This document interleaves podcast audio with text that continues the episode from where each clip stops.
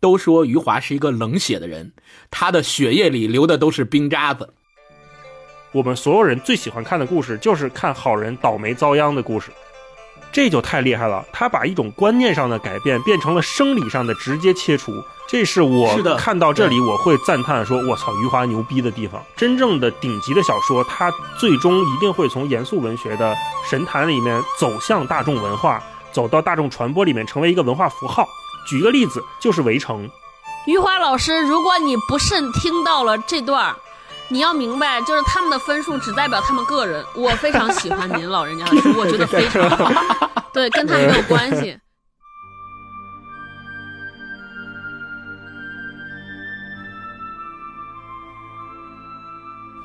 Hello，大家好，欢迎来到新一期的文化有限，我是大一。我是超哥，我是星光，大家好啊。嗯有一些作家一出场就带着争议，就像有些导演一样，他一拍片儿就注定是一个被万人瞩目，但又经常被大家抨击或者被大家骂的一个毁誉参半的作品。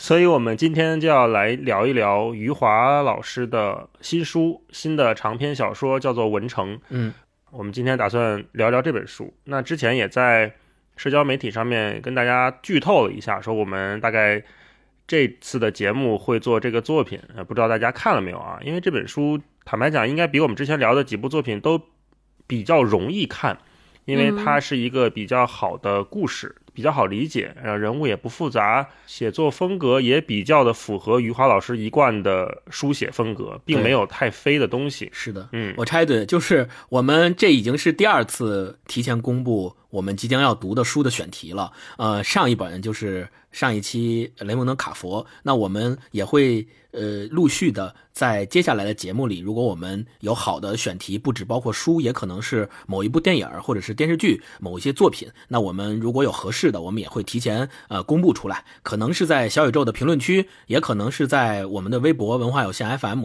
都是有可能的。大家如果可以愿意跟我们一起共读的话，可以关注一下。嗯，说到卡佛那个，那天咱们录完，我其实是有点打鼓的对那个节目，因为后来我觉得就是咱们三个的续写，首先是真的不怎么样，另外也是特别担心听众如果没有读过卡佛的话，在听我们续写那一段的时候，可能会有点摸不到头脑，就不知道你们仨这干嘛呢。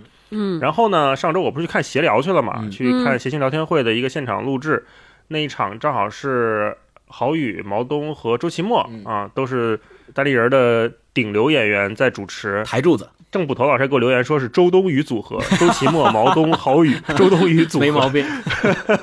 对，这个不是重点。我是在现场遇到了一个咱们的听众，一个小姑娘，她过来跟我打招呼，说那个我是周三去看的那个闲聊，嗯，周二咱不是节目上线嘛？他说听了咱们卡佛那一期，我说哇这么快就听了，非常感谢。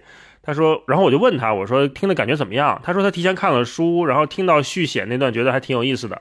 我说会不会觉得有点无聊？就我就问了我刚才担心的那个问题，他说不会，然后还给我挺大信心的啊。他说他也经常在小宇宙的留言区留言，特别感谢听众的支持。我这好像第一次在线下亲身见到咱们的陌生听众，还挺开心。出圈了，出圈吓。死我了！我以为我以为啊你 说完说对方说不无聊，然后你说那以后我们可以多写几次，嗯 没有没有没有，多写几次我就就必须退台。我跟你说，我要离开这个节目，嗯，被迫单飞。呃，我们言归正传啊，回到《文成》这个书啊，嗯最早它还有另外一个名字叫做《南方往事》，对，嗯，但是因为在出版之前。余华老师突然自己毅然决然的改了叫做《文成》这个名字，那为什么叫文成呢？就让超哥介绍一下这个故事讲了些啥。好。哎呀，这个故事其实特别简单，其实它挺精彩，但很简单。我那天想了想，我不知道大家有没有看过一个电影，叫一个叫欧维的男子决定去死。我感觉就是用我们套用白话来概括这个故事，就是叫就是应该是一个叫林祥福的男子决定去南方找他孩子的妈妈，这这就是、嗯这就是这个故事的所有的梗概。对，然后呢，他要去找他妈妈这个地方就叫文城。大概给大家介绍一下，可能会剧透啊，担心剧透的朋友赶紧往后翻。就他大概 往讲一后翻到个，就是哪儿去啊？对，就往后倒一下啊，倒五分钟。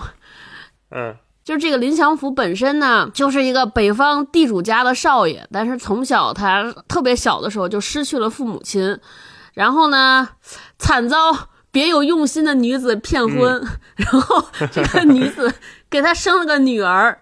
最后这个少爷特别不甘心，就是抱着这个女儿远走南方，去去千里寻母。对，这就是大概的故事梗概。然后寻母的过程中呢，就发生了好多。故事线，比如说遇到了土匪啊，然后呢，还有一些这个，因为他的故事的背景是在那个清末明初，所以会有土匪，会有军阀混战，然后再加之这个村庄里边还遭受了一些比较大的自然灾害，就夹杂在这个主线里边，大概是这个故事的脉络。那这本小说呢，我觉得它有一个还挺挺巧思的地方，它其实是分开了两条线。就特别有点像这个平行叙述的电影，就是一个故事从不同的角度讲好几遍，嗯，至少他是讲了两遍。他整个小说分两部分，一部分叫文成，还有一部分叫文成补。就文成的部分呢，它主要是以这个第三视角的角度来看林祥福。这条事情在寻母的路程，在找孩子他妈的路上发生了什么事情？然后文成补呢，是从这个孩子妈妈的角度来讲，哎，他为什么做出了这些看似无法理解的举动？对，去了一个陌生的地方，跟一个男的生下一孩子，最后又走了。所以两篇合起来，就一个在明线交织，一个在暗线交织。嗯。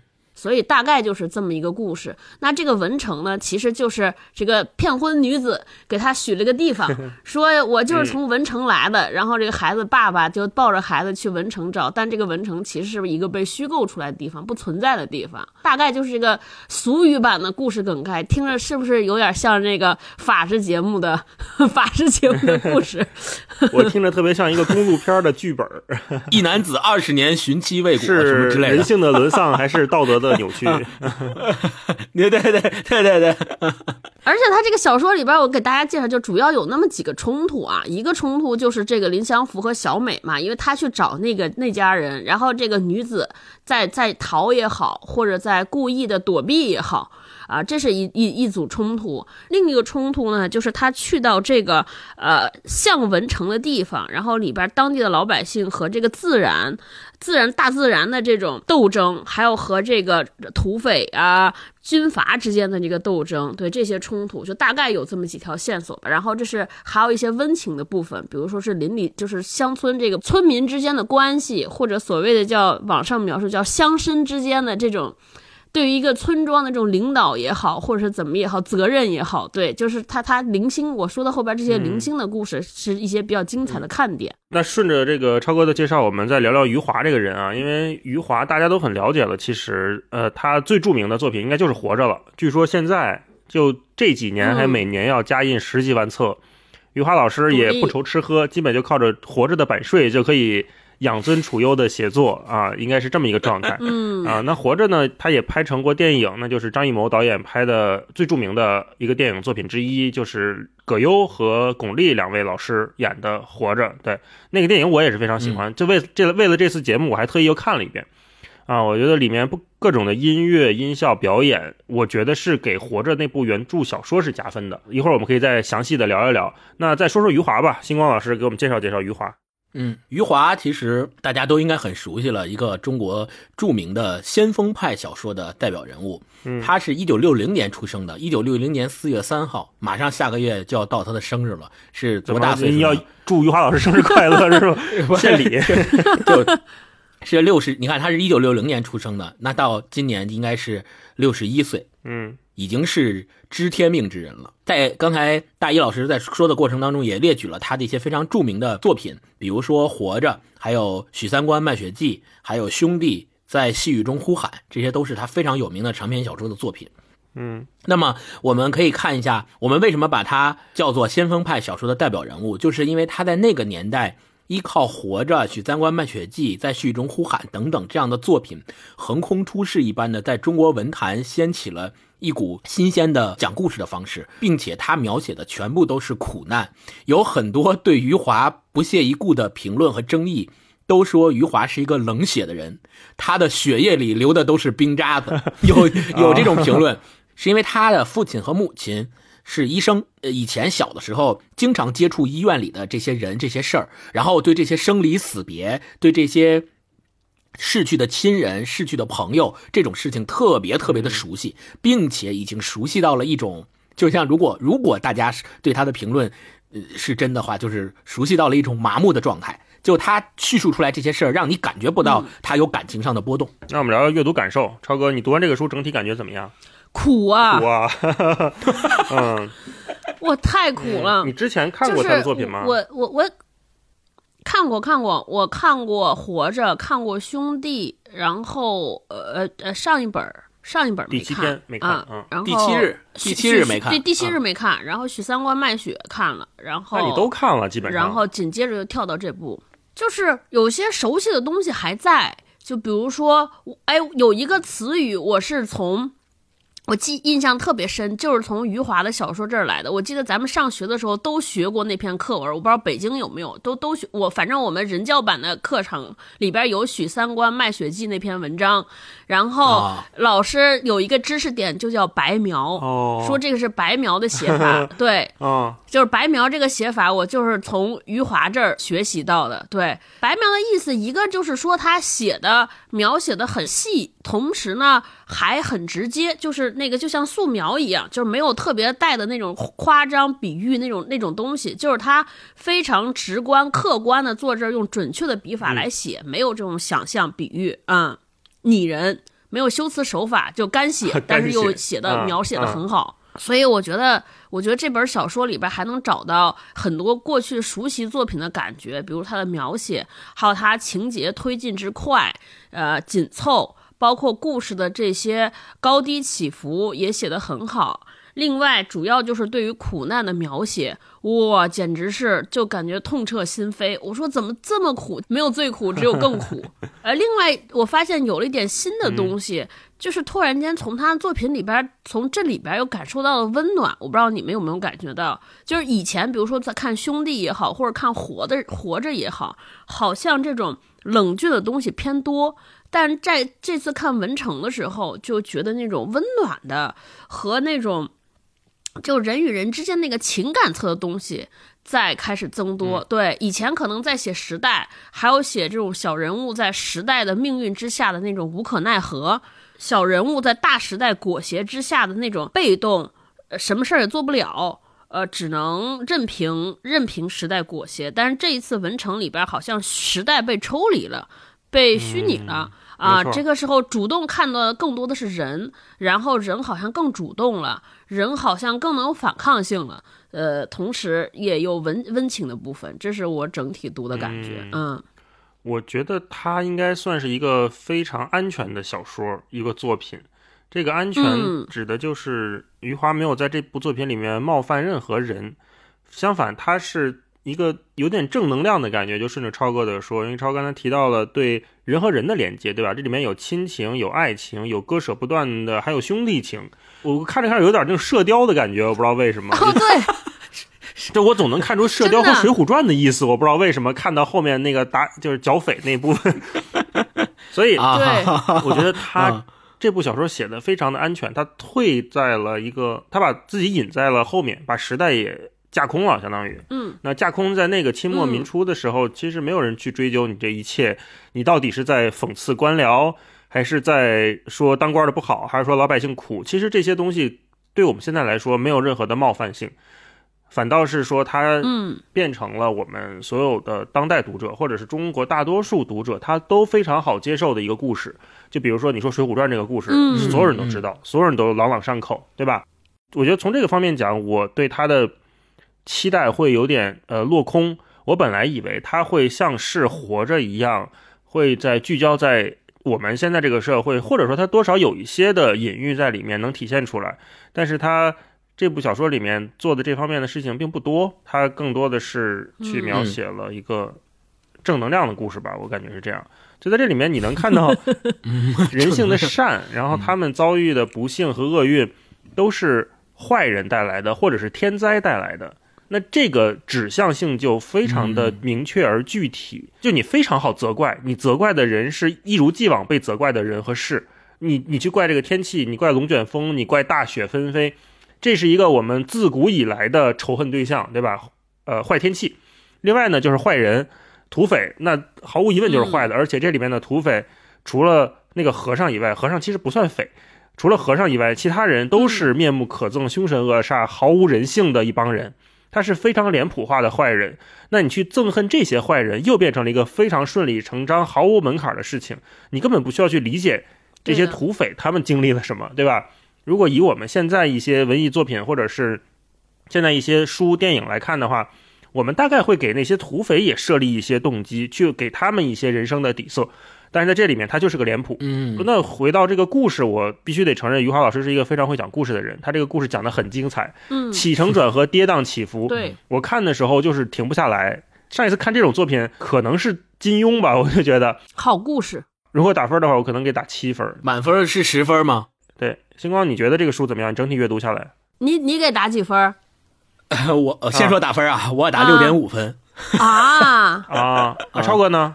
我是这样，我应该是打我打八分，我就前面那个文成，我特别喜欢文成补，嗯其实。就文成那边，我大概打七点五，但是我太喜欢文成补了，就文成补我可以打八点五，然后中和就所以你是八分。比较喜欢小美那个、啊，那段描述，你会跟他共情是吗？对我，我其实是喜欢小美这个人物，我跟大一老师有有一样，就是前边文成的里边的那些人，我就觉得就是就确实是有点直，就是我们都知道好小说都是在描写人性的这个灰度嘛，对吧？就前面那些你就感觉好像有点薄，也可能是他人物太多了，他没有时间来把每一个人物的故动机、古古往今来的故事写的那么丰富，所以呢就有点薄。但是文成补因为很简单，只有两个人，就是两三个人，然后小美是主要的角色，所以小美这个人我就觉得写的特别好。就是她比较宽，就我们后边不是还有一个作业嘛，就说找找一个女演员，找如果让你选一个女演员演演小美，你觉得谁合适？我就特别难找，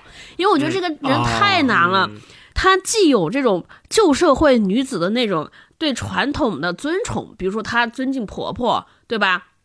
她也一直遵循的这种希望嫁一个有钱人改变命运的这种旧社会的一个女性，同时她自己内心还有这种独立女性的渴望和欲望，比如她喜欢花裙子，她去了上海那个地方，然后被这种纸醉金迷所吸引，对吧？也就是说，她既传统，好像又现代。然后呢，她对于两个男人之间的感情也是既爱这个又爱那个，嗯就是她的那种纠结，她的犹豫。然后呢，他既决绝，同时呢，到最后又悔恨。就是小美最后的结尾，她其实就是因为含恨，对吧？或或者因为对自己的那种过往行为的内疚而逝去了。嗯所以就这个人物，我觉得就写的非常之丰满，就是那个女女性之间的那种抉择、犹豫、难过，我觉得写的特别充分。所以我后边这个愿意给高分，这前面那个就是我给了七点五。嗯，啊，哎，你说到这儿，我想到了一个演员的候选人，一会儿后面再说。我本来没想到，超哥描述完之后，我想到突然被启发了阅读感受，刚才没说，嗯，我读我为什么给六点五分？可能是因为这部小说跟活着比不行。跟这部小说对比的其他都太高峰了，太巅峰了，或者不跟余华自己的比，因为我们中间也列了，后面也列了一些其他人的小说，也给他们打了一个分那如果把这些小说拉平在同一个标准体系下去打分的话，我给文成就是六点五分。当然，最开始的时候他肯定是在及格线以上。我这个六点五的意思，我要解释一下，并不是说。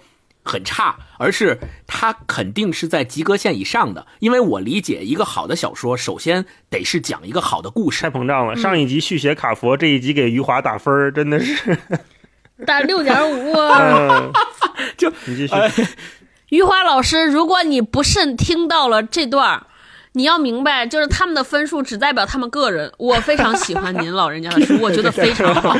对，跟他没有关系。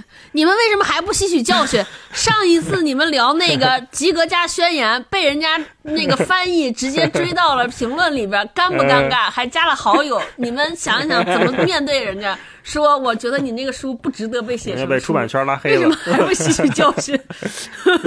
对，我要事先声明，我们没有任何资格评价余华老师啊，那你还给人打六点五？单纯个人感觉，就是呃，首先肯定他是在及格线以上，因为一个好的小说首先得是有好的故事，如果你连好的故事都讲不明白，你就更别提在故事之上想要表达小说的更深层次的东西了。他好的故事体现在哪儿？我自己的阅读感受就是，就他写出了一个执着的人。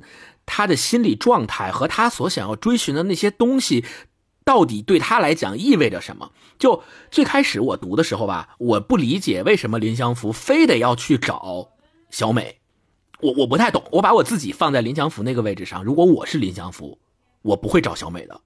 是我到最后都没有明白他为什么要去找小美。对啊我家里也不穷，我十几根金条在家里放着，每年都去买绸缎，然后还有那么多媒婆，每年都给我介绍这个去给我拉媒，那我为什么要就是？对吧？一个女的来了，然后我我跟她发生了一点什么，然后她怀孕了，她还又第二次回来给我留下了女儿，那我就好好抚养女儿就好了。我家里还有那么多对我好的那个佣人，田大他们一家人，对吧？也都对我特别好，少爷少爷的，就是伺候我，我们一起生活，我觉得挺好啊，没有问题。就就哪怕我有女儿，我为了让她有一个完整的家，我之后再找一个老婆也可以。为什么非得倾家荡产，把房子卖了，把地卖了，然后带着女儿？千里迢迢的跑到南方去找一个自己根本都不知道有存不存在的这么一个叫文成的地方。我当时一我从头到尾我读的时候，我就想不明白他为什么要这样。后来一直读到结尾结束的时候，我从头再再看整个故事，我发觉就是，呃，他可能想讲的并不是一个就是寻妻这件事儿。对于这个故事而言，它可能只是一个引子，或者说它是一个导火索式的存在。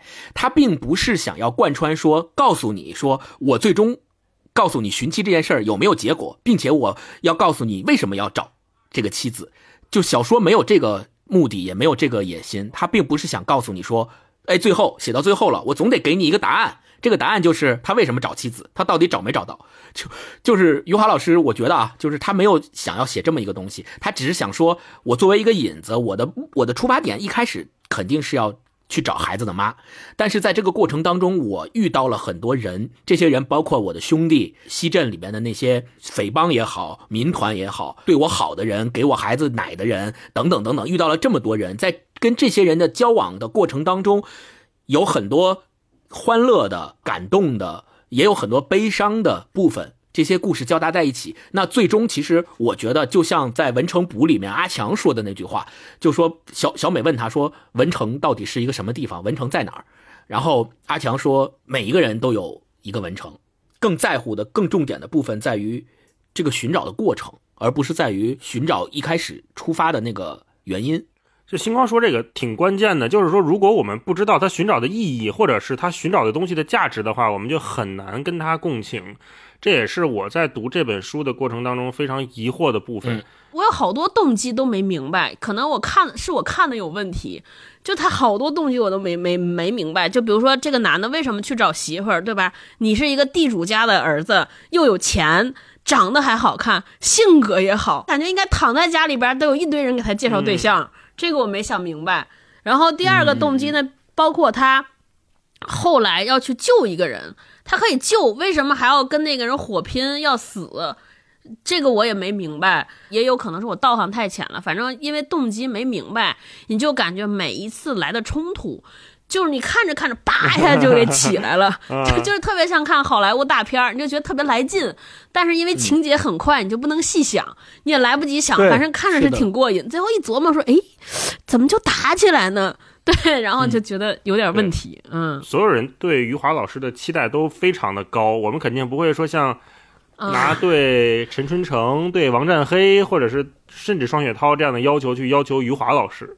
就就这两个期待是完全不同的。在兄弟里面，他其实就是在回应当时中国的当下的问题，一半是革命的疯狂，一半是挣钱的疯狂。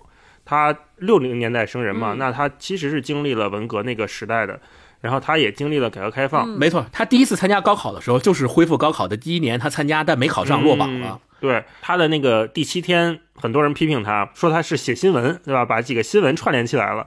我就觉得会不会是说大家对第七天的批评，把余华老师给整的 PTSD 了？啊余华老师第七天 啊，疯狂的关注我们当下遇到的问题，什么城市化、什么留守儿童、住房、医疗环境问题，各种各样的贫富差距，对，或者是什么人人性的暴力，什么这些问题。那他在那本书里面去讨论了这样的议题之后，发现哎不行，大家不喜欢，那我干脆我架空得了，我干脆我不写这些了，我还是回来写故事。所以他写了一个故事，让大家所有人都好接受，就上山剿匪嘛，最后好人牺牲了。因为这个，嗯如果再把这个故事再简练简练的话，我们所有人最喜欢看的故事就是看好人倒霉遭殃的故事，这是人性的基础。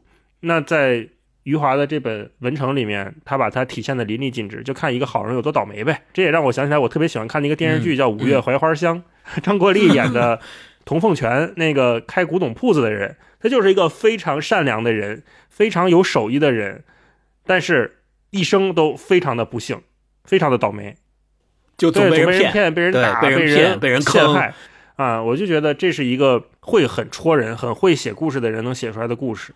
嗯，大一刚才说这个，让我想到了还有一个电视剧，我也特别喜欢，就也是文学作品了，就是老舍先生写的《我这一辈子》，就是也是、嗯啊我喜欢，我喜欢，也是一个人从从清朝末年开始当警察，一直当到民国，然后各种政治势力、各种人都可以欺负他，因为他是社会最底层的那个人。然后在这个过程当中受骗，然后各种坑蒙拐骗都往他身上招呼，就变成了一个，就用我们现在的话说，就是一倒霉蛋的故事。然后我们大家就特别喜欢看这种倒霉蛋的故事。可能这个是人性的弱点吧，啊、不行，我就不能看倒霉蛋儿的故事。我是这么好一好人，为什么弄？为什么就是要让他吃这么多苦？我就是想看这种，就一个正直善良的人遇到了危险，然后呢，就他他身处险境，然后出突然出来一些不不知道什么样的力量，就帮他化险为夷，让他继续过着美好的人生。我就是我就爱看这种故事，倒霉蛋儿的故事太苦了，好虐。嗯就刚刚大一说的那段启发了我。就余华他写《第七天》的时候，招致了很多恶评嘛，大家都说你这写的什么玩意儿？你这就是新闻集锦嘛。然后我自己的猜想是，有可能，呃呃，余华老师想用《第七天》这个作品。做一种新的探索，这种探索是基于什么？你看他活着和他在戏中呼喊，包括以前兄弟讲的，实际上都是跟我们现在的生活、当时当下的生活比较疏离的另外一个年代。不管这个年代离我们是近还是远，总之都是另外一个过去的年代的故事。包括今天我们谈的这本《文成》，也是清末民初那个年代的故事。OK，那那个时候他是不是想我写一个关注于当下？更和当下贴近的故事，但是这个故事的内核是一样的，传达的可能都同样是我们底层存在的焦虑、底层存在的苦难，我们所受到的苦难。也许这个苦难和你在活着里福贵的苦难，和在兄弟里面李光头他们俩兄弟遇到的那些事情是不一样的。但是它的底层往下去探索，是不是有共通的部分？我猜想余华老师是不是想在第七天里实现这样一个实验性质的写作？只是大家。对他的期待还是我想看《活着》那样的故事，我想看兄弟那样的故事，我不想看你写这个，你给我写一这个，那我自己不如看新闻了。对，所以我觉得《文成》是时隔七年八年之后他的又一部长篇，他是觉得说我要回归一下我之前的写作的方式和路数，但我并不认为这种回归是大家很多人所说的他妥协了，或者是他尝试失败了，然后他又。没办法说啊，那我失败了，那我后退一步，我退回来吧，退回到我的舒适区，我再写一个跟现在的时代脱离的时代的故事。我不认为它是一种退缩，我也不认为它是一种失败。相反的，他在这个故事里面所表现出来的余华式的那种特别独特的写作方式和特别独特的表达方法，我觉得是一脉相承的。我觉得是，嗯，依然让你能够读起来非常过瘾、非常带劲的。嗯，我们。那个刚才也说啊，跟余华老师并列，我们会想到很多作品，包括跟《活着》，包括像《文成》。呃，我们有一个小环节，就是说列举一个啊，你认为这个分数在《文成》之上的作品，它几分？为什么？然后你再列举一个在《文成》之下的作品，它几分？为什么？我们先从超哥开始来。你看看，又是一个得罪人的环节，就是得罪余华老师还不够，还要得罪其他的作家。个人喜好程度。对我，我其实一开就是戴老师不是列了几个，我们那天随口一说就能想到的，比如像什么《活着》呀、穆斯林的葬礼、《白鹿原》、《平凡的世界》，后来还有《狼图腾》，就是说比较一下到底哪个在文成之上，哪个在文成之下。我当时本能想的说，就是感觉除了。那个狼图腾之外，应该那几个都在文成之上。嗯、就是狼图腾，我觉得不如文成，是因为我现在它是个什么故事，我完全忘了，就记着有狼，然后脑海中还能想到那 个。你这个记得没毛病。窦 骁，没毛病。狼图腾肯定得有狼。对，就记着就是在草原上，大家和狼发生了一些什么事儿，然后后来后来还窦骁改了一电影，反正就这个故事我都不记得了。我当时本能的就想这么画，其他的都都在这个文成之上。后来我想了想，觉得好像也不太公平，因为我看这些穆斯林的葬礼也好，活着也好，都是高中，最晚的是大学。嗯、就是那个时候，无论你的经历阅历也好，还是我的这个阅读的基础量、阅读储备也好，就是你没读没读过那么多书，所以在你没有什么阅读基础的时候，你突然看这些大部头的，而且是向你展开一个时代的这些书，你突然就觉得。记忆深刻，然后特别撞击灵魂，因为你从来没见过。你说哇，这个太牛了，还有这样的时代，就是对对，还发生了这些事儿，所以就是那个那个先入为主的印象会容易在你身上凿下特别深的痕迹啊，让你就觉得就是那个好，就跟每一个初恋都在自己心中觉得那是最完美的一样。所以你文成，你看我们是在看了这么多书，而且我又这么大了，你对的里边这些。光明明末清初的故事，我们都看了多少？所以，就是我把我就就觉得把这本书和他们放在那儿，就是从我的阅读感受来说，有点不公平。所以我确实，你说是高下，我确实是分不出来啊，就。他们为什么？你你说，如果比如说单拿文笔讲，单拿故事讲，我觉得就是《平凡的世界》这些故事性肯定没有文成强，对。但但文文成唯一不足的，可能就是说，哎呀，也没有写什么时代人物，不能够引起反省反思，你感觉就是个故事而已。但是那些那些书，那些书，你让大家觉得它不只是故事，还有好多的东西在。所以呢，我觉得在这个之上，我就变得非常难这个事情。对，刚才我们说这个都是个人喜好度评分啊，不代表任何的文学评对对对对 我们也做不了这评判。嗯，金光啊，是超哥刚刚说的，我特别同意。就其实余华老师他自己曾经也说过，他说他自己都知道《活着》是他的一部巅峰作品，他也许后面写的那些作品都不论再怎么写，他自己说我可能写到死我也写不过《活着》了。对，就是他自己有都有这个认知和认识，那大家也都觉得《活着》才是他的巅峰作品。但我恰恰认为，实际上作为一个作家而言，如果在你的一生当中，在你的写作生涯当中，你能有一部、两部足以传世的作品，就已经是非常非常好的。哦，那就是一流作家，那毫无疑问的，嗯，对，足以青史留名了。我不认为说我们要对一个作家的要求是说，你写过《活着》，那你的后面的每一部作品。都应该跟他有一样的水平，甚至于超越他。我觉得这个是读者对作家的一个，就是不公平或者说非常无理的要求。凭凭什么呢？对吧？就没有这样。而且我特别同意超哥的说法，就是你遇到你和一个作品的相遇，或者说一部作品的出世，它是有特别强烈的时机性在那儿的。就所谓的那个 timing，在它可能呃在八十年代写和在九十年代写，呃就不一样。对吧？那可能在我十几岁读和我二十几岁读，以及我三十几岁读，遇到的同样的作品，我的感受和我的评价也都会不一样。这个是我觉得非常重要的。为什么有的作品它出现在了该出现的年代、该出现的地点、该读的人读到它了，于是它成为传世的经典？有些作品可能出现在了错误的时间、错误的地点，那它就没有成为传世的经典。我觉得这些是就是对于文学作品而言是有这样的因素在里面的。我的打分是，我觉得比文成。差的是《狼图腾》，嗯，我跟超哥这点是一致的啊。然后我觉得比文成要好的是《白鹿原》，为什么我觉得《白鹿原》比文成要好？是因为后来我自己读过《白鹿原》，后来《白鹿原》有这个陕西人艺出了一些话剧，然后最近两年也在全全国各地巡演，我也看过那个话剧。就我理解是说，呃，《白鹿原》就更像是我们对余华老师的文成出现之前的。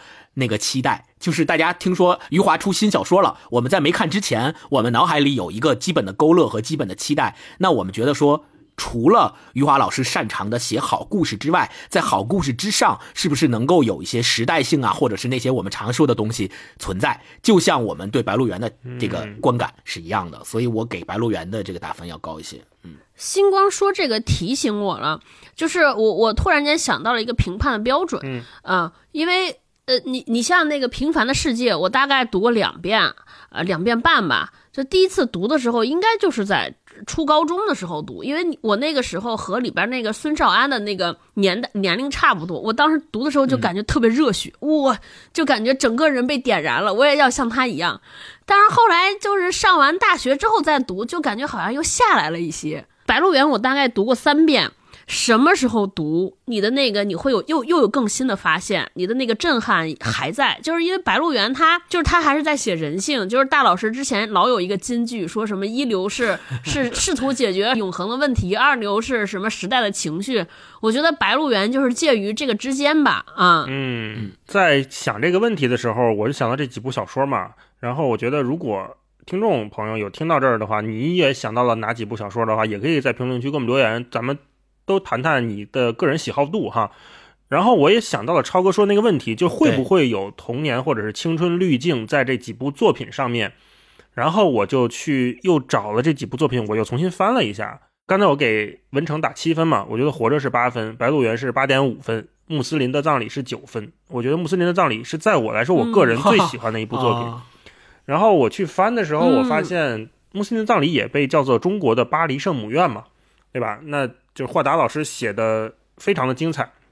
先说一个题外话，就是拿到文成这个书的纸书的时候，我就知道它不会是像《白鹿原》或者是《穆斯林葬礼》那样一个划时代的巨作，因为它的厚度在这儿呢。因为对对对，按理说这个十几万字、二十几万字已经是一个长篇小说的体量了，但是你看《穆斯林的葬礼》和《白鹿原》那个开本，那是四五十万字的体量，嗯，不是一个量级，所以嗯它也不可能像《白鹿原》一样展开一个三代甚至四代人的。每一个人的群像，像《战争与和平》一样，把你那个人嗯刻画的淋漓尽致。你每一个人似乎你都非常的熟悉他，对吧？那穆斯林的葬礼，它又是另外一个极端。葬礼这个葬礼 这个小说一开始，它就是描述了一个用一个非常精致的笔法去描述一个北京的四合院儿。我不知道你们记不记得，他去描写那些镂空的雕花，他去描写那些影壁墙上面纷繁的图案，那些精致的、那些特别细微的细节。然后巴黎圣母院也是一开始，那就是一个巴黎街道的大全景，一个描述。那个描述大概得有四四五页、七八页，一直在写环境，你甚至不知道他要讲什么。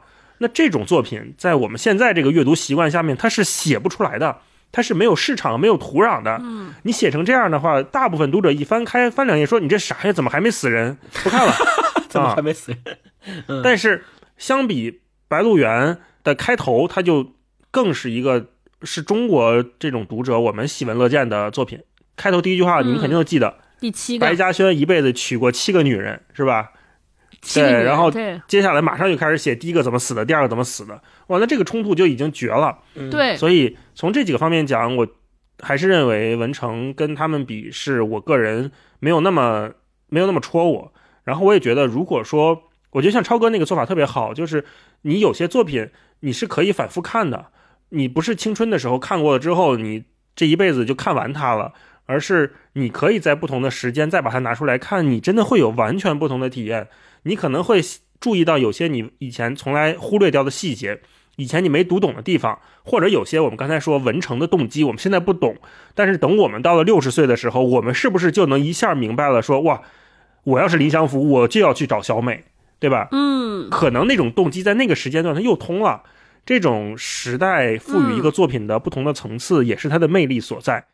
嗯，说起来就我稍微补一句，大老师刚才说那个，嗯，穆斯林的葬礼，就是不同时代读会有不同的故事。真的，我穆斯林的葬礼第一次读的时候，我觉得就是个爱情故事，哇，好动人啊！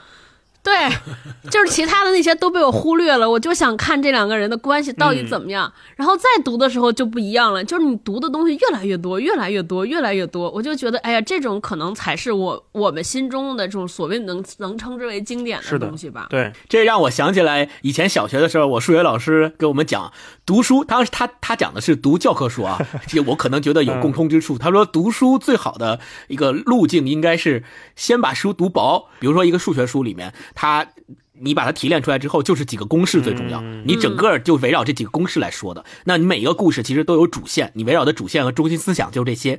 但是你如果再反复去读的话，你还应该把它从薄再读厚，因为你的阅历在增加，你对这个每一个故事里面的感受在不断的变化，不断的增加。也许你附加上了你自己对生活的感受，你自己对这些他描写的东西的感悟和延伸，然后这个书就会被你越读越厚。我理解是这样啊，嗯，嗯，那跟我们做节目也一样嘛。我们先说说这个讲了什么故事，然后再展开讨论，不就是先读薄再读厚吗？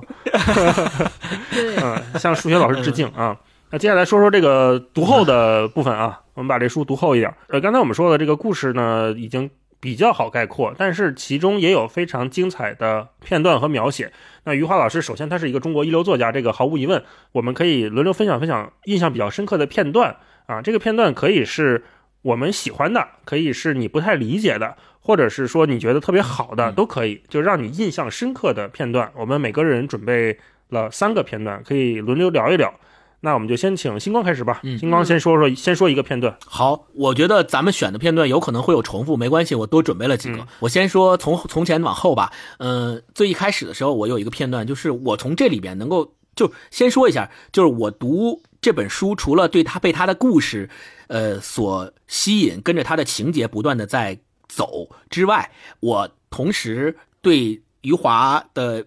描写的方式和叙述的方式有一种特别感同身受的，就是说白了就是流动感。我真的能从余华的文字里面感受到那种流动感。就这种流动感，也许是他刻意为之，也许是他精雕细琢出来的。但是对于我而言，我在读的过程当中，这种流动感是特别明显的。就我分享第一段，就是呃，他们两个人，小美住到了林祥福家，然后晚上的时候，两个人第一次睡在一起，嗯，那个过程，他是这么写的：他说，这是凄凉的一天，哭声和叹息声此起彼伏，还有一阵一阵寒风在呼啸。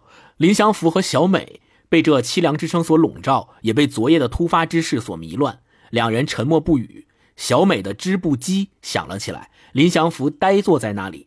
后来，林祥福起身走进自己的房间，躺到炕上。小美的织布机仍在响着，这似乎是他源源不断的言语。过了一会儿，响声戛然终止。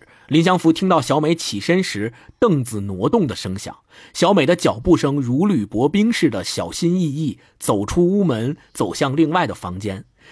嗯就是这一段描写，然后这一段到往到后面，就中间就先省略，后面就是描写的一脉相承下来，就是一直有水在流动，流动，流动到这个位置，说林祥福迟疑片刻，在小美的身旁悄声躺下来，听着小美轻微匀称的呼吸，他一点一点扯过来小美身上的被子，盖到自己身上。这时候，小美转过身来，一条鱼似的游到他的身上，结束。对，我觉得这个嗯描写就感觉一气呵成，并且在这个画面有声音、有画面、有脚步声、有织布机声、有呼吸声，各种声音交杂在一起，然后整个它是一幅流动起来的画面，让你能够跟着他的情节去想象他们两个人之间的互动。嗯对，我觉得特别好。啊。星光说这个，我想起来织布机这个意象还真的挺重要的，因为交代一个背景，这个织布机呢是林祥福，也就是主人公的母亲留下来的。他母亲去世之后，这个织布机就再也没有响过。他童年是伴随着这个织布机的声音长大的，所以当他母亲去世了几年之后，他们家织布机放在那儿落灰。小美有一天突然来到他们家，然后让他们家的织布机又发出了那个他曾经熟悉的声音。这时候，他对小美的感觉就不再是一个陌生女子的感觉，他肯定会把他母亲或者他对母亲的渴望投射到投射小美的身上。对，那再往后说，我们再往后说，那他为什么要去找小美？就是要给他的孩子还找到这个母亲，他不能接受他的孩子没有母亲。这个母亲的这个概念的一脉相承下来，是这个文成里面非常关键的一个象征。有时候我会想，就是我我读很多书的时候，就看翻开这个书的内，就是外封拿掉，看到内封的时候，内封上面基本设计都很简洁嘛，一般我就会想，如果我选一个 symbol 印到这个内封上面的时候，我会选择什么？星光说到这儿的时候，我觉得如果说让我选，我可能会选一个织布机印到这个书的内封上面，啊做一个非常极简的设计，让它大家看到是一个织布机，就是一直在织织织的感觉。我再稍微补充一下，接着大一说的这个，就是我后来读完整个故事之后，我似乎找到了一点点回答当时的疑问，就是为什么他要这么执着的去寻找孩子的妈，去寻找小美？为什么？我自己对这个事儿的回答就是，他其实林祥福本人，他是一个从小丧父，并且母亲也在他很小的时候就去世的人。我觉得从现代瞎说啊，从现代心理学的角度来讲，他可能就从小就缺失了一些人类之间的这些感情，父爱啊、母爱啊这些感情，在他体内，他成人之后，他有对这些感情的需求，所以当小美和阿强来到他们家借宿，并且他跟他朝夕相处之后。产生了这样的感情，然后这样的感情又突然消失掉了，于是他非得要去找到这个感情，非得要去找到这个寄托，执着的去追寻这个东西，并且之后他到了西镇，他安顿下来了，他跟他的兄弟之间、跟民团、跟商会会长之间的这种关系，可能不是父爱或母爱，但他也是就人与人之间的最基本的情感的需求。我觉得他一生在追寻的就是这些情感，而不是说具象化为。追寻的是小美，超哥呢？了解，分享一下。嗯，我的片段，我其实说实话摘出来的不是特别多。嗯，我大概就摘了有两三节吧。我一般读小说和读书的时候，呃，我的习惯是说，我会从书里，就是我自己会和书里边的人对话或交流。比如他的哪一个人物或者哪个片段、哪一个故事，能让我停下来，用我自己的经历也好，或者我的理解力也好。能和它形成连接，能形成互动和对话，这样呢，我就会觉得，我一般就会把它标注出来。我觉得，哎，这个可能特别好，就能让我有触动。但是这个小说里边呢，确实是前面的，就就是我一直在说，就是很多动机我搞不清楚。就是表面上理解说，哎，是不是他是一直想找一个家，或者一直找一个归宿，或者一直希望说有找一个地方能够接纳他，他找着这个目的他去找。但是呢，你又觉得说。一般，比如说一个男的，他一直想找一个地方能够情感上包容他、接纳他。就我从我的经验来说，你未免会觉得这个男的有点弱，就是他没有那么不是我们所谓叫大男子汉或者那种顶天立地的人的那种情感，对吧？嗯。但是呢，你看他表现出来的，为了这个邻居去大义凛然牺牲自己，包括他背着一个孩子不远万里去找到一个地方，他又是个非常强悍的角色。所以我就在内心中很难统一。嗯，就我们说的说一直要找妈的人，可能是个妈宝，对吧？但他又肯定不是，所以我就 哎呀，反正很难理解。但是有几段，我就是在在这么多整个的故事当当当中，有三段让我能够突然间和他接通了那么几下，所以我得把这个标注出来。第一个呢，就是他要去救顾一民，去之前呢，他想做一些准备。我的感觉是他大概率觉得自己已经回不来了。所以他做了一些准备，他去了一个跟他相好的人家，然后当时是这么写的，我觉得这段特别好。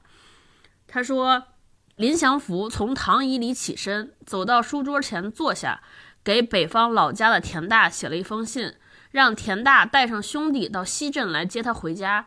信上没说其他的，末尾的一句话是‘叶落该归根，人故当还乡’。写完后，他将信读了一遍。”读到最后这句话，不由一怔，然后拿起毛笔，把“叶落该归根，人故当还乡”抹黑了。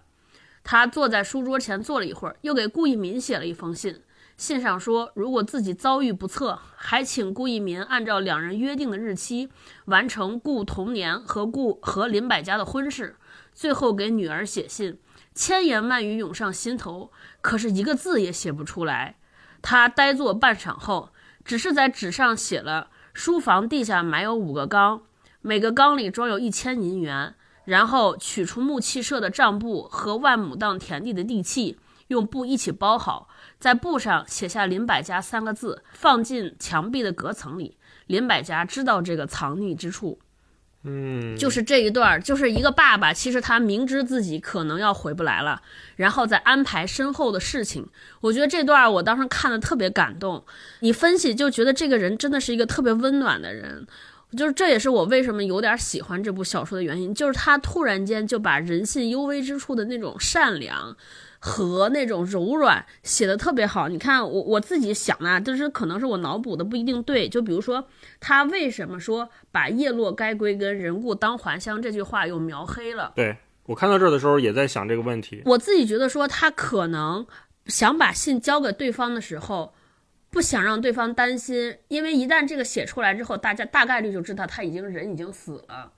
当当一个死的人接别人的尸体会回家的时候，遗体会回家的时候，一定是不顾一切，特别着急。所以我感觉他其实是不想让对方就是收到信的田大田二他家里边的这些用人或者管家来着急，让大家慢慢的来，因为这些人欢天喜地的以为要接少爷回家了，和去接少爷的遗体回家，他的心情和他的状态是不一样的。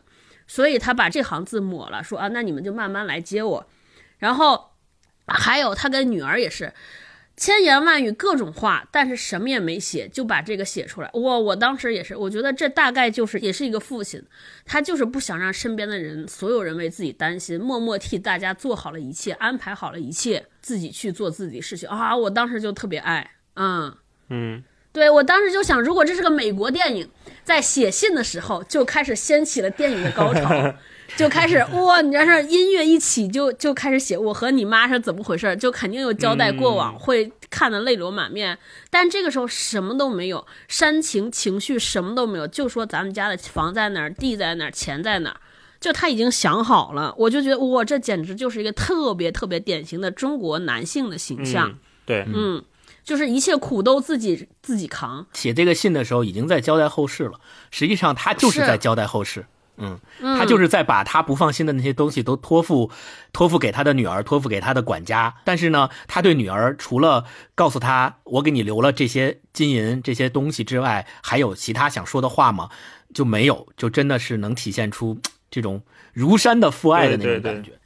不，我跟你这儿有点不一样。我觉得他是想写的，他肯定有一嗯肚子话想跟女儿说，但是我觉得他就是不想让女儿担心。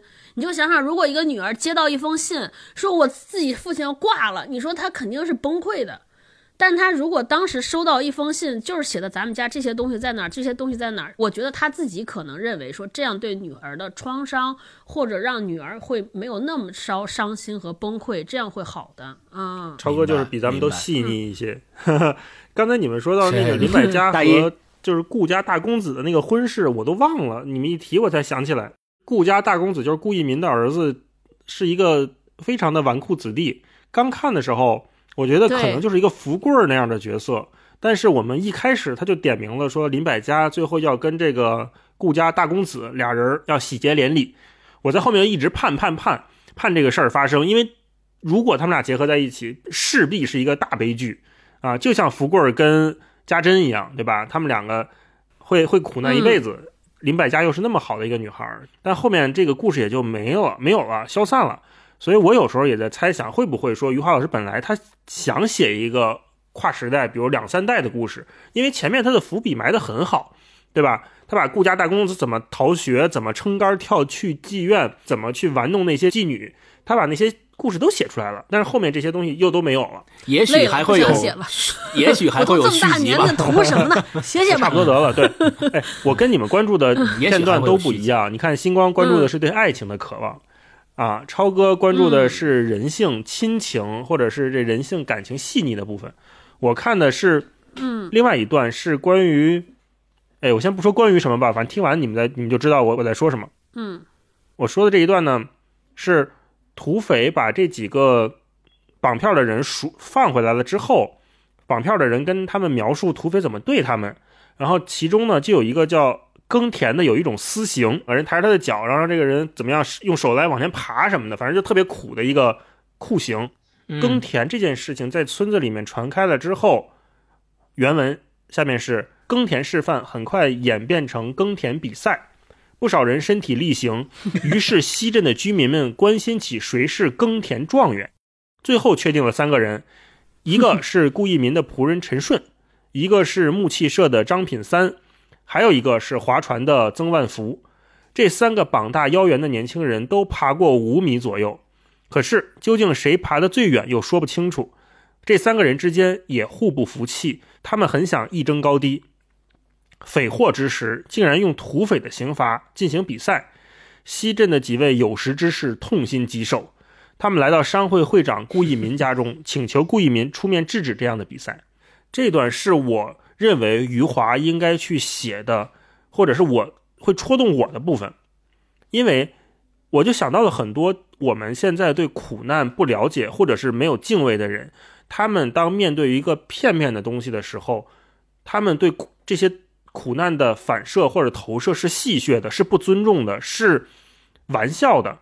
这种玩笑，它并没有消解任何苦难，它反倒是会让这些遭受这些苦难的人非常的痛苦，非常的感到不被理解。我举一个例子，就我觉得这才是一个好小说应该投射出来的东西。就是万圣节的时候，很多人会 cos 红卫兵，我也看到过类似于这样的装扮，他们是不是真的了解这段历史？他们会非常开心的 cos 一身红卫兵的衣服，戴着红袖箍，然后脸上画的什么那些油彩，在街上走，然后去参加一个 party，去去娱乐大家，类似这样的行为或者类似这样的，在我们这个社会里面，现在其实很多，大家真的没有对那些东西去深入的了解，反倒把它当做一个笑谈，甚至有人结婚照的时候还要去拍那样的照片，这就让我非常的不理解，所以我标了这一段。最后，顾一民当然也出来了，说你们不要这样弄，这样其实不好的。借着大一刚刚说的跟匪帮有关的那个故事，我就想起来有一段也是描写匪帮的刑罚吧。嗯，他是，哎不不不不不不用这段了，就是这段我给你留着不剪掉哈。自己跟自自己跟 Kindle 自己跟 Kindle 对话，不不不，我不不要给我放这段，我换一段，下一段过。嗯嗯哦，呃，我我想分享那段，就是他带着女儿，然后去文城的路上遇到了龙卷风，然后女儿跟他失散了。他醒过来之后，发现绑在身上的女儿已经不见了。然后这段描写是这么写的：说林祥福站立良久，大声哭喊变成了低声呜咽。他抹着眼泪往回走，那一刻他觉得失去女儿了，他害怕，他浑身颤抖，走路摇晃起来。他继续东张西望，他的眼被泪水蒙住。他继续大声喊叫，嘴巴张开后没有声音。他被绊倒，感到自己的身体摔倒在一个架子上。他爬起来，可是双手撑空，再次摔倒。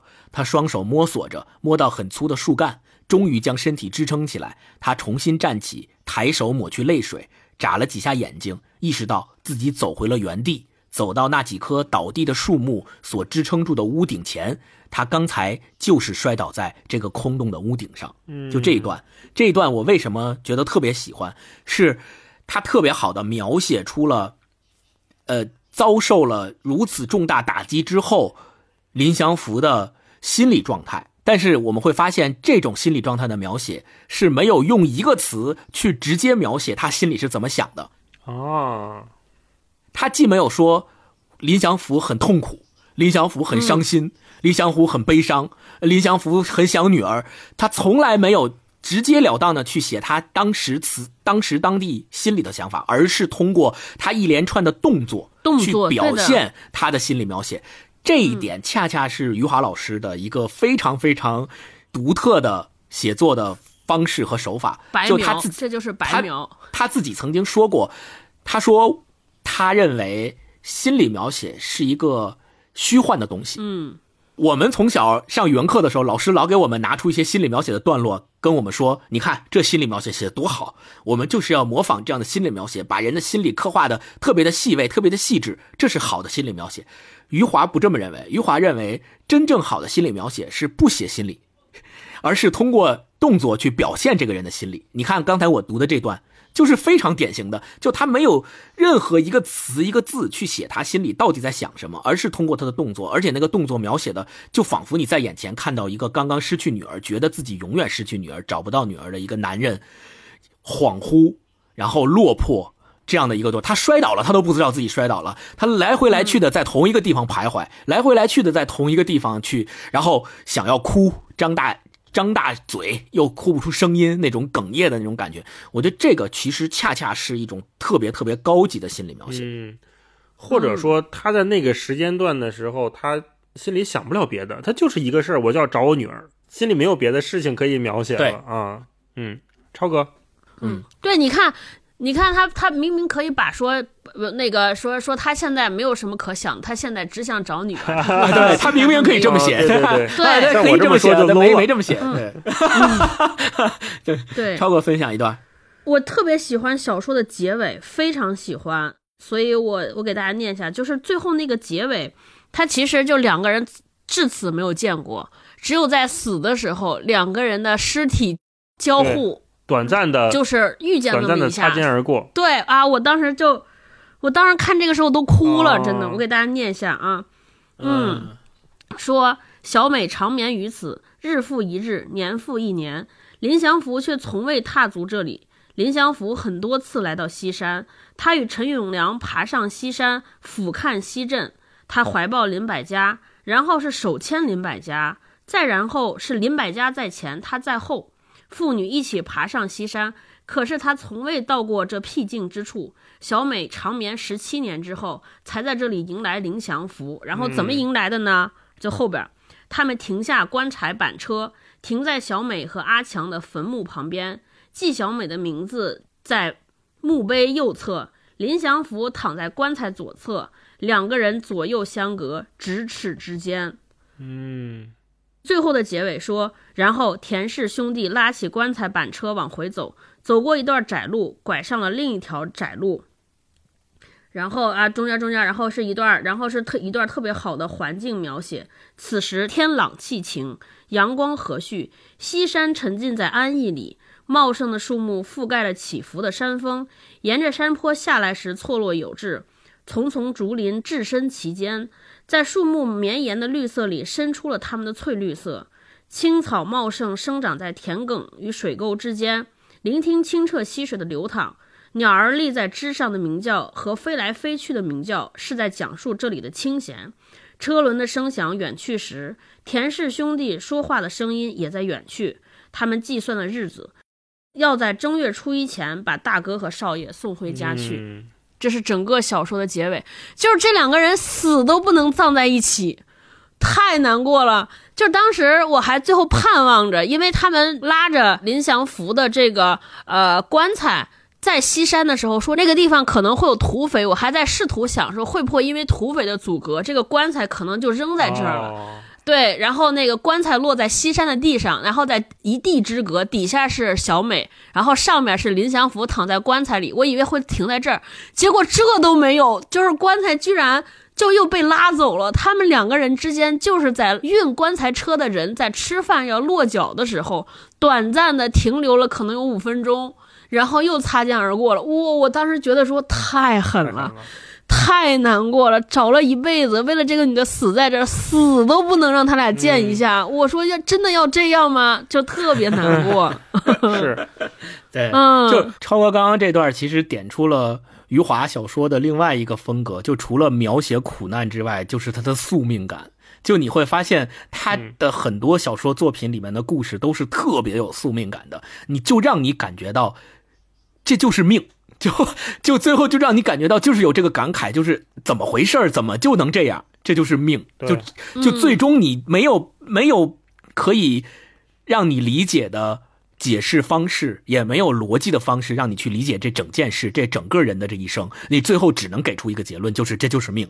大一，我说一个轻松一点的，或者是好理解一点的吧，也是一段我可能是盲目拔高了的隐喻啊，也是跟土匪有关的。土匪把他们这些绑票的人就绑到了山上，为了让这些家里发赎金给土匪，他们要把这个人的耳朵割下来一个，寄给各家各户。啊，现在呢是这个赎金已经给了土匪了，然后土匪把这些人放出来了，这些人有的被割了左耳，有的被割了右耳。接下来是原文，他们向西镇走去时，不断看见前面出现着偏着走路的人，于是徐铁匠和酱园的李掌柜、私塾王先生和其他两个人和他们汇合到一起。这七个人里有四个没了左耳朵，三个没了右耳朵。他们相遇时惊喜交加，手不由自主拉到一起。他们七个人手拉着手向前走去，四个向右偏，三个向左偏，开始走得平衡了。这个画面你觉得他很惨，但是又有点黑色幽默的感觉。是接下来他又还有一段，接着是说王先生，刚才说的那个王先生是教私塾的，这段厉害了。他说名声不错的私塾王先生有七个学生，被割掉右耳朵以后，王先生像被一根绳子扯住了，他眯缝着眼睛讲解孔孟儒学，讲到忘我之时，身体会不由自主地向左靠过去，不由自主来到门口，站在门口讲解中庸。清醒过来后，低头不语，回到屋子中央，谦卑地看着他的七个学生。嗯啊这就是他描写的这一段。后来这七个学生因为他老跑偏，就退学了，他这边也很惨。然后他又后来他就怎么样，又又收了别的学生。就这一段的时候啊，我还在群里面跟星光和超哥讨论，我说非常像知识分子被不管是反右还是什么样的运动洗礼了之后，你被整怕你被了，对整怕了，整出 PTSD 了，真的是切掉了一个耳朵之后。我看这个之前啊，我没想，我从来没有想过这个问题。说如果一个人少了一个耳朵，他走路会偏啊，我不知道这个是不是真的是人的生理会决定的啊。但是我不管，他接下来就讲，就是尤其是讲王先生这一段，就太有意思了。他本来是站在屋子中间讲中庸的，结果不由自主的就越来越左倾，越来越左倾，因为他的右倾 被右倾主义已经被砍掉了啊。他讲的还是孔孟儒学，就越讲越左，越讲越左，左到了门口，然后讲着讲着发现不对，你看王先生是清醒过来之后低头不语，回到屋子中央。这个低头不语，哇，用的太好了！你就想一个嗯，原来那么傲骨清风的一个私塾先生，对吧？多么骄傲，多么有范儿啊！嗯，但是发现自己已经没有了耳朵，没有了右耳之后，他的学生怎么看他？他的学生看他就是你一个老头子，怪怪的，越讲越偏，越讲越偏，越讲越偏。他也不知道，他不自觉，他只有在清醒之后才能低头不语的，慢慢的走到屋子中间来，再回头再讲。他也在纠正自己，但是这个纠正是纠正不过来的，是生理上已经决定了的。这就太厉害了，他把一种观念上的改变变成了生理上的直接切除，这是我是的看到这里我会赞叹说：“我操，余华牛逼的地方。”嗯，对，最后分享一轮，我就想分享的是一个特别短的，就是他们西镇的民团，呃，跟匪帮不是干了一仗嘛？然后在那个民团有一个领袖叫朱伯崇，然后他就牺牲了嘛，相当于在民带领民团打仗的时候，他在死之前，他说了一段话，让我读起来感觉还是挺有那种英雄主义的气概的，充斥起充斥的。对，他是这么说的。他写朱伯崇死前回光返照，说出诀别之语：“我一生戎马，从清军到西北军，再率领西镇的民团，没想到最为骁勇的是西镇民团。身为你们的团领，我三生有幸，死而无憾。”这一段非常就是虽然很短，但是我读到这一段的时候，就感觉一股热血沸腾起来的。嗯超哥，这个我这段也特别短，说就是写他们那个面对大雪灾的时候，说西镇的女人在面对雪冻时比男人坚强和平静，尽管他们脸上都挂着麻木的表情，可是他们一如既往操持家务。正是他们在屋内的走动，使林祥福感到雪洞的西镇仍然有着人间气息。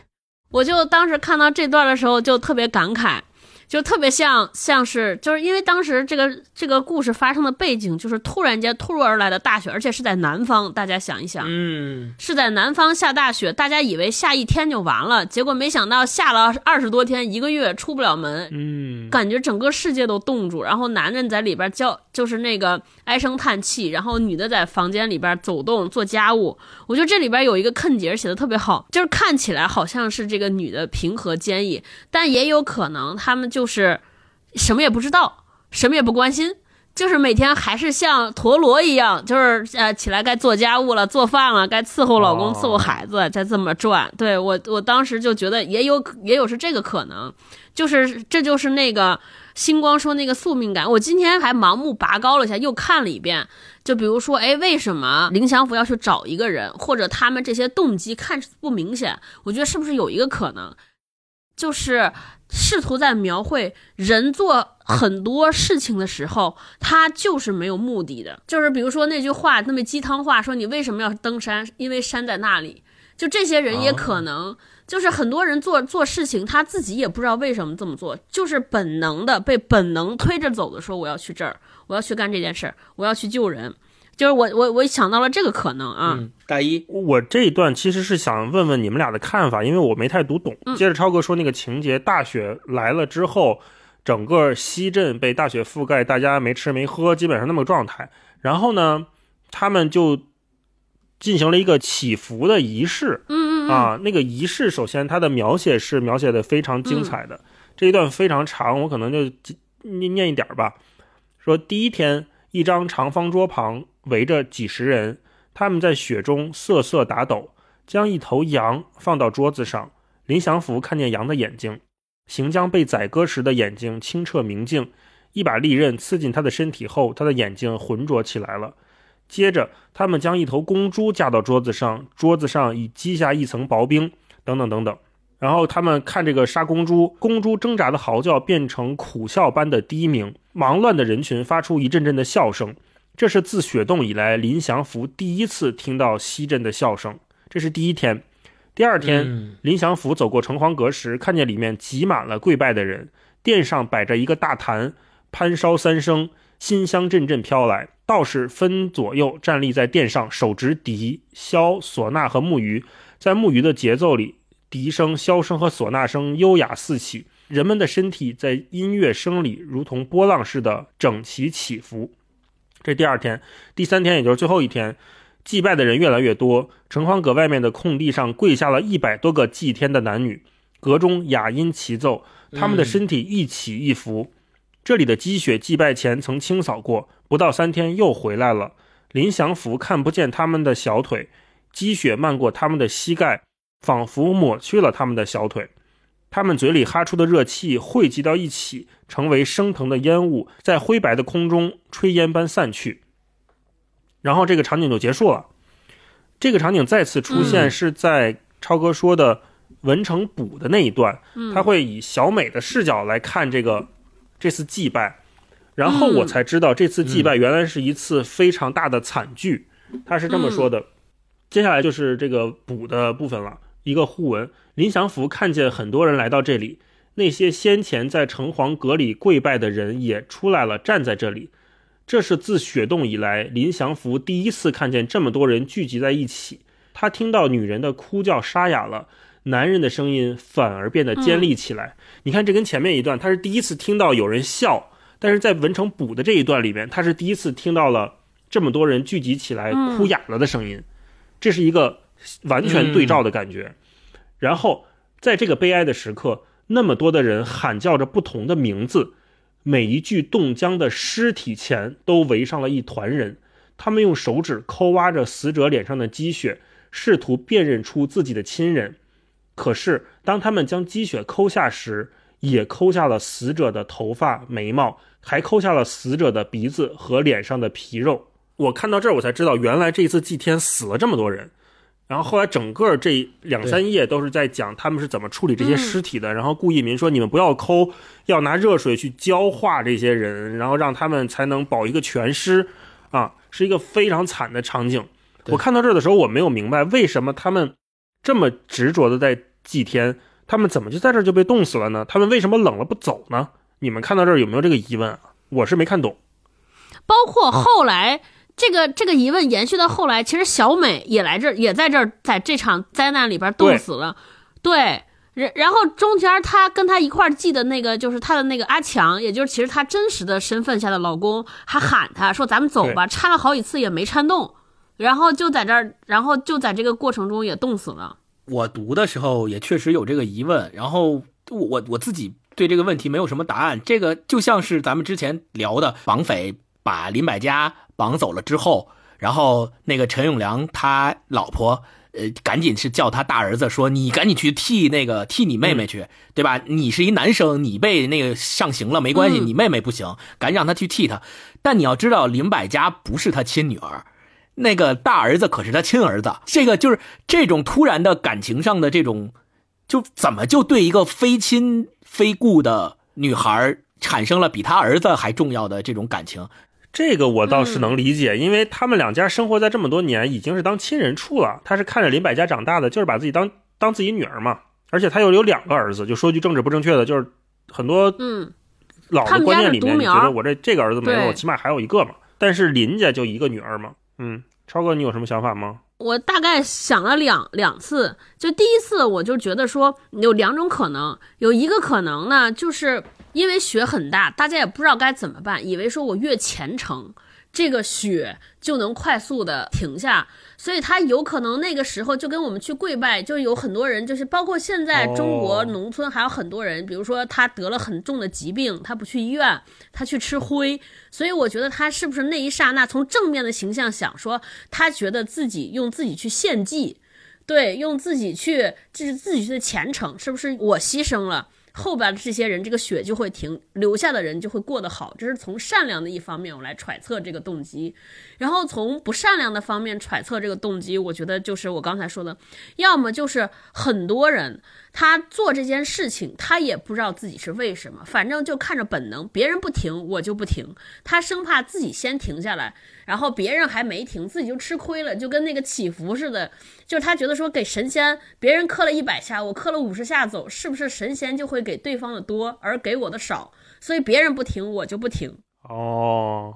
但是到底是哪个我没答案。但是在这个小说里边，我有点更倾向于前一种，就我觉得他还是在讲温情，或者是在讲那种那种质朴的感情。所以我在想说，哎，这些人是不是就是想牺牲自己，换得雪天，换得天天晴啊？我是这么想的。我顺着超哥这个思路，呃，确实有点启发。就可能小美她在做这个祭祀和祈祷这仪式的时候，她心里是对她的女儿和林祥福。是有内疚的，或者说他对他对他的女儿本身是特别思念的，就他特别思念他的女儿，毕竟是亲骨肉嘛。而且他离开林祥福两次离开林祥福，一个是抛弃这个男的。一个是抛弃他自己的亲生骨肉，这种抛弃对于他而言，我觉得本身还是很内疚的，并且他抛弃的原因都是为了去找阿强，他同时也放不下阿强。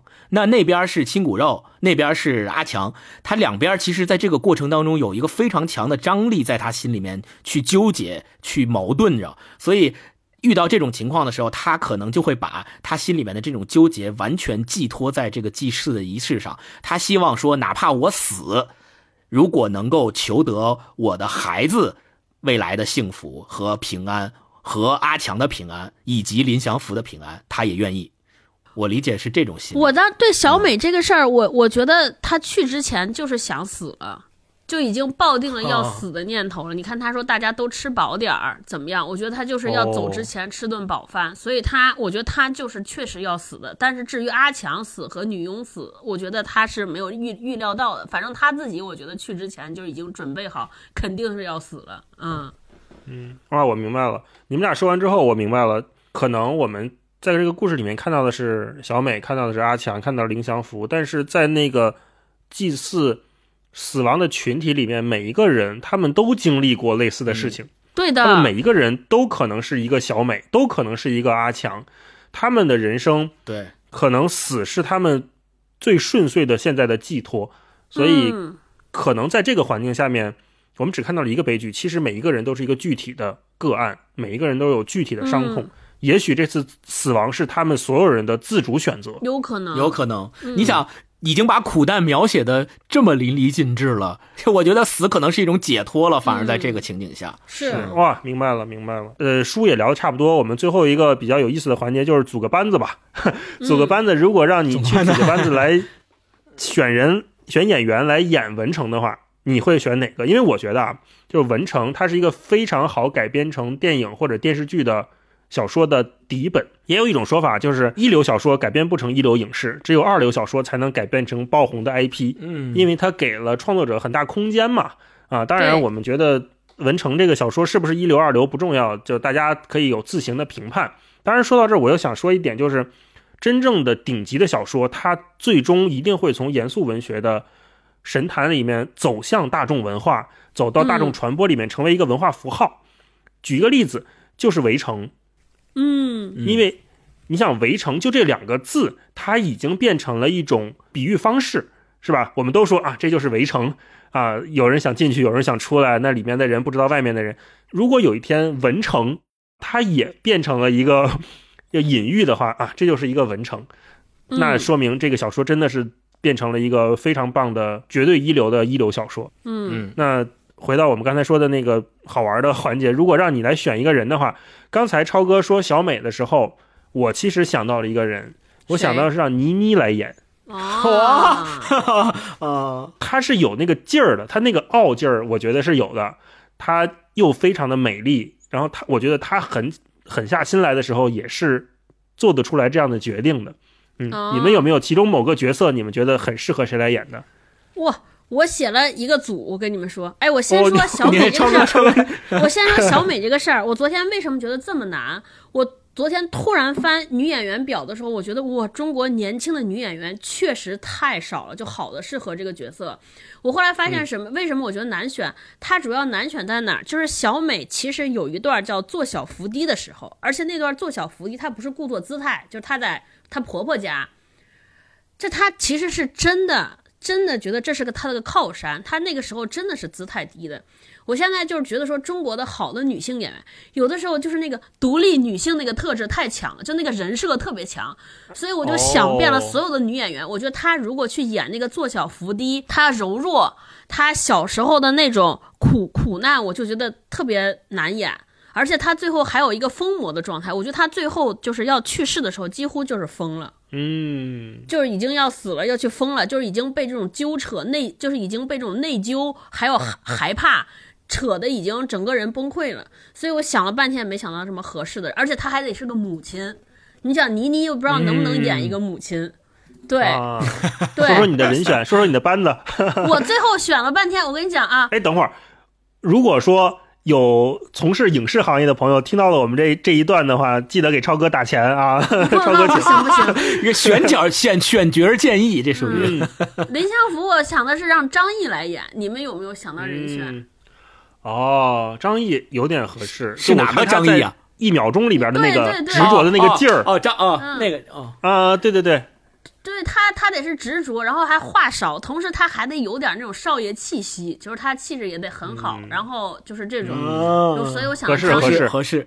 顾一民是最确定的，我一下想到的是王劲松老师，就是《大明王 朝》一八一六六八里边演那个谁的那个。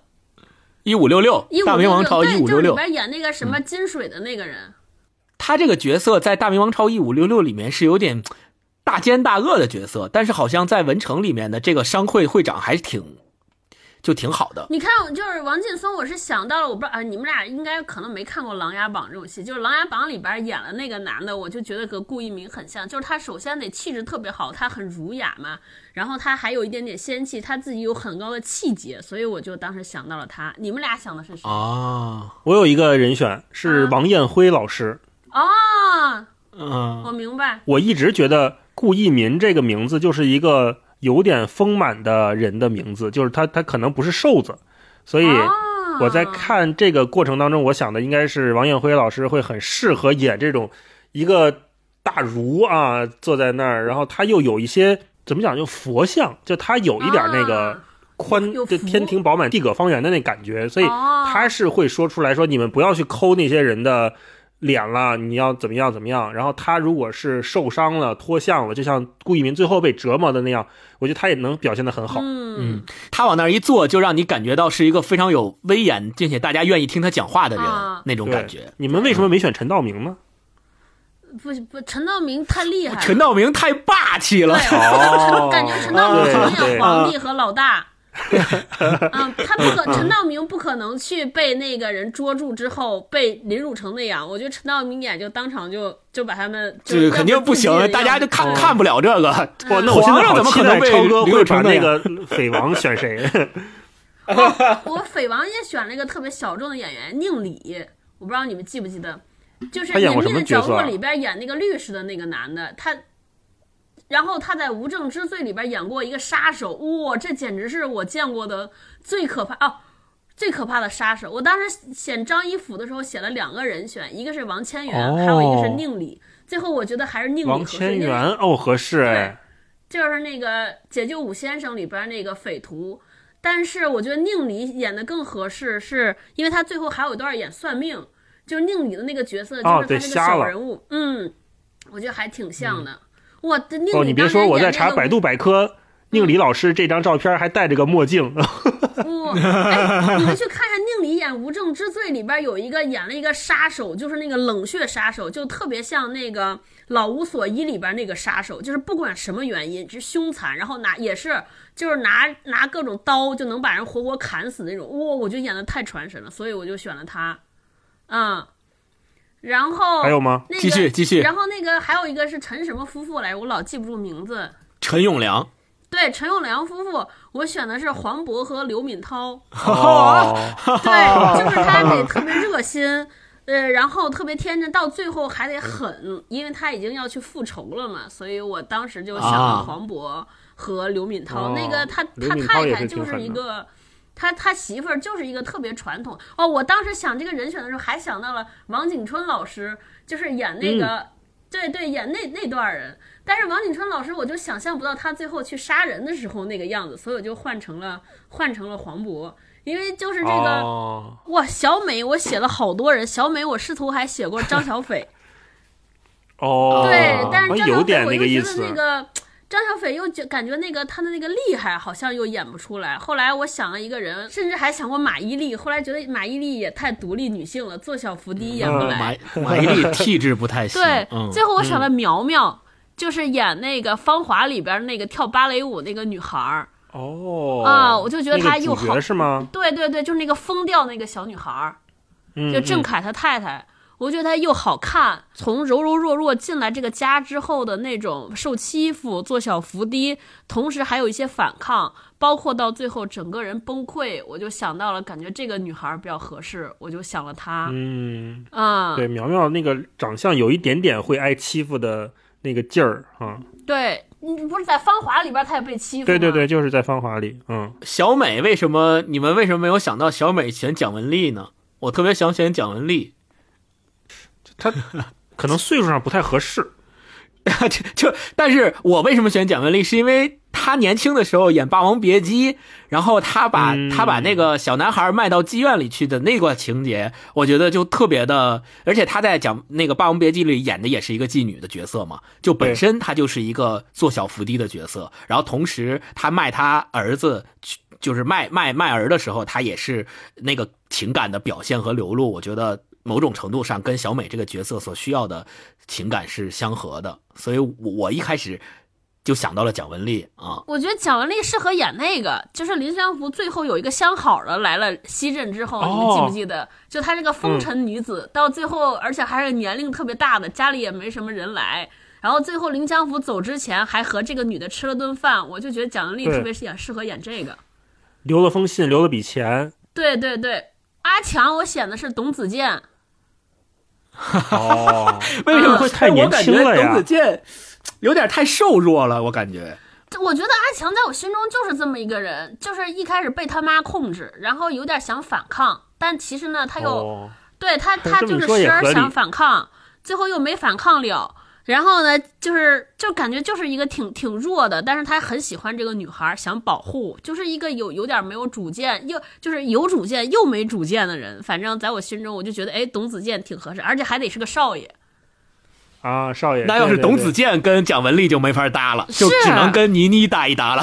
是，哎，咱们上次续写的时候，我就觉得编剧太难了。我今天做这个选角的时候，我就觉得我靠，这个导演、副导演也太难了。真的，尤其女演员，你感觉真的没什么好选的。就是你就想嘛，而且小美这个演员还有年龄跨度也很大，她从特别小。然后一直到她去世，她中间的身份还是母亲，还是个背叛者，还是个脚踏两只船的人，同时她又是个特别好的呃儿媳妇儿，把家能管得这么好，精又很精明，所以这个人真的很难很难。我就找了一圈儿，哎，我对着那个微博的那个选女演员挨个看，都没找出来，我就太难了。这事儿也就超哥能干，这么热爱看电视剧。对对对嗯嗯嗯。那好，那今天节目就先聊到这里。我们也跟大家聊了很多关于文成的细节和我们的感受，中间呢、也提到了很多作品啊。如果大家感兴趣的话，可以听一听。我们会把我们中间提到的这些小说也好、电影、电视剧也好，放在 show notes 里面跟大家一起来聊。哦，下一期我们大概会聊一个纪录片，叫做《我不是笨小孩儿》，这个是超哥推荐的。那大家有兴趣的话呢，可以去看一看。嗯好，好那今天我们就先聊到这里，拜拜。拜拜。最后提醒一下，春天来了，我们的 T 恤文化有限 T 恤又来了，要上架了。对啊，大家去老地方找我们，还是去淘宝搜旁白。